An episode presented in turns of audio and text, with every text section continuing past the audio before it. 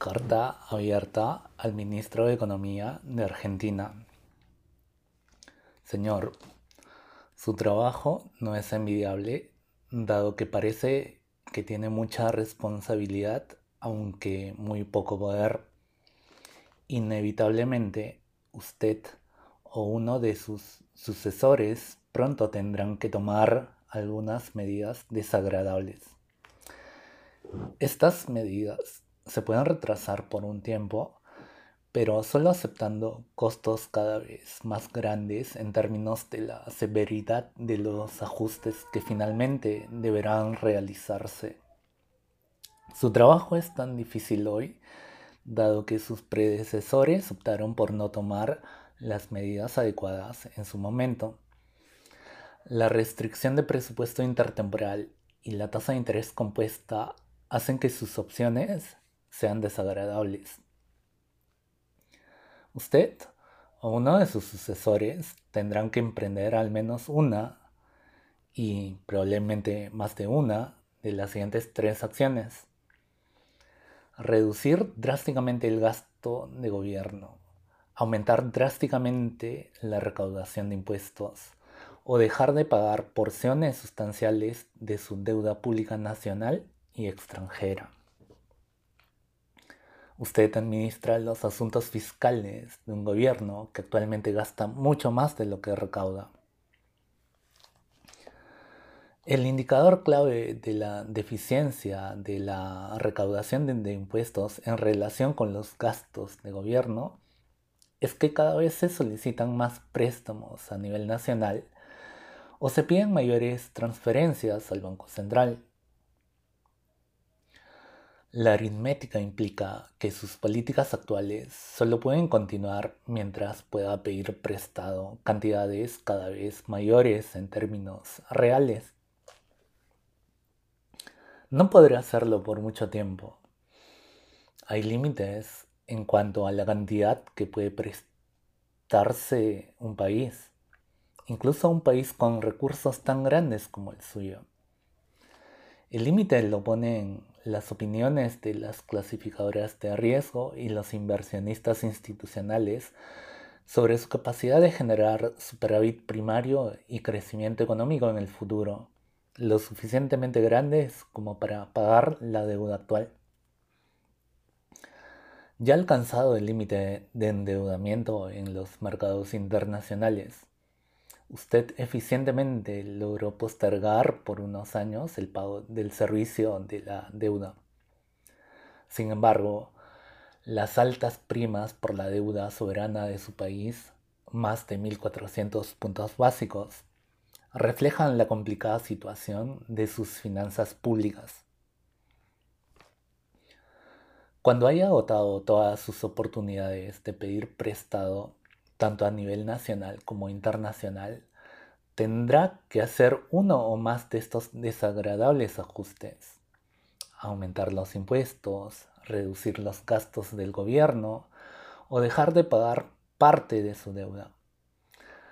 La aritmética que impulsa alguna combinación de estos ajustes es el meollo de su problema y no puede evitarse. El aspecto más evidente de sus dificultades es la rápida inflación. Este es un síntoma de sus problemas de déficit fiscal permanente. El Banco Central realiza transferencias al Tesoro Público para ayudar a financiar su gobierno, por lo que su país está ahora avanzando hacia una tasa de inflación anual de tres dígitos. Al hacerlo, el Banco Central opera abiertamente como un agente eficaz de recaudación de ingresos internos para el gobierno, a costa de una pérdida acelerada del poder de compra de su pueblo, especialmente las familias más desposeídas. La inflación es útil para usted porque aumenta el impuesto inflacionario en proporciones sustanciales.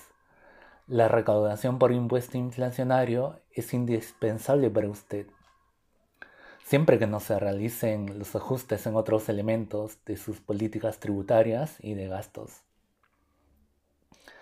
Técnicamente podría detener la inflación, pero solo temporalmente. simplemente ordenando al Banco Central que deje de imprimir moneda adicional. Sin embargo, tendría que compensar la pérdida de ingresos que le traen el impuesto inflacionario. En la situación actual, tendría que compensar esos ingresos perdidos tomando prestado en forma de deuda pública indexada.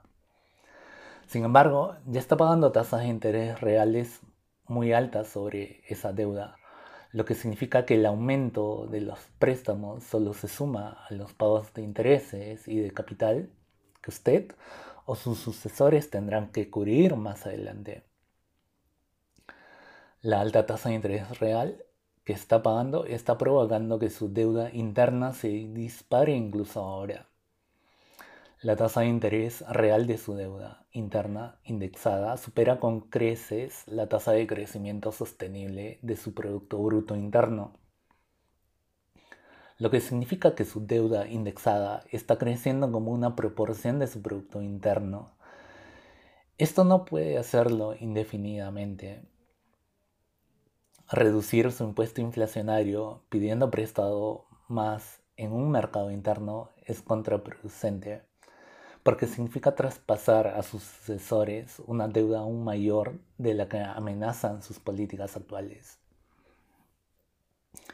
Del mismo modo, la esterilización de la emisión de base monetaria mediante la emisión de Leliq tiene una naturaleza muy similar a la emisión de deuda interna. Esto último no es más que una promesa futura de impresión de billetes agrandada por las tasas de interés que ofrece su Banco Central por esos títulos. No obstante, mi primer consejo es que mejor conserve el impuesto inflacionario y lo utilice racionalmente hasta que haya resuelto su problema de déficit fiscal. Sus problemas presupuestarios son creados por la necesidad de cubrir grandes pagos de intereses sobre su deuda pública externa e interna. Económicamente, los grandes pagos de intereses de su deuda externa actúan como los pagos de reparaciones que llevaron a Alemania a la hiperinflación en mil novecientos veintidós y mil novecientos veintitrés. En su momento, los ministros de finanzas de la Alemania de la República de Weimar solo pudieron recurrir al financiamiento inflacionario. La hiperinflación de Alemania terminó solo cuando la Comisión de Reparaciones otorgó alivio al país en forma de una promesa de revisión sustancial a la baja de las deudas de reparación. Es posible que su inflación no termine hasta que sus acreedores anoten sus deudas. Quizás usted también se sienta obligado a ejecutar una hiperinflación para impresionar a los acreedores sobre su necesidad de alivio. La otra posibilidad es que sus acreedores condonen parte de la deuda. Pero hay diferencias entre la situación de Alemania después de la Primera Guerra Mundial y la suya hoy. Los aliados le impusieron deudas impagables de reparación a Alemania. En cambio, las deudas de su gobierno fueron aprobadas por parlamentos democráticamente elegidos. Al final de la guerra, Alemania tenía una gran deuda pública interna con intereses denominados en marcos alemanes y cuya carga financiera real para el gobierno fue eliminada por la inflación. En contraste, sus predecesores continuaron por gastar los ingresos extraordinarios durante el hiperciclo de commodities, estatizar los fondos privados de pensiones, así como tomar enormes niveles de deuda en dólares con inversionistas institucionales y con el Fondo Monetario Internacional. No se puede dejar de pagar esta deuda con gracia, como le hizo el gobierno alemán con la hiperinflación. Su deuda en moneda extranjera es una bomba de tiempo. Admito que es un poco impertinente de mi parte traer esta desagradable aritmética a su atención. Después de todo, durante los años dos mil veinte y dos mil veintiuno, el gobierno de mi propio país incurrirá en enormes déficits primarios, a tal punto de agotar sus fondos de emergencia. Todavía no hemos incurrido al impuesto inflacionario, pero el valor real de nuestra deuda, que devenga intereses, aumentará como resultado de los déficits gubernamentales sin precedentes en tiempos de paz. También admito que la aplicación de estas políticas por parte de mi gobierno potencialmente continúe en el futuro, dado que el Parlamento viene aprobando medidas que elevan el gasto público de forma permanente. Pero ello no disminuye la relevancia de esta aritmética aplicable para usted y también al Tesoro de mi país.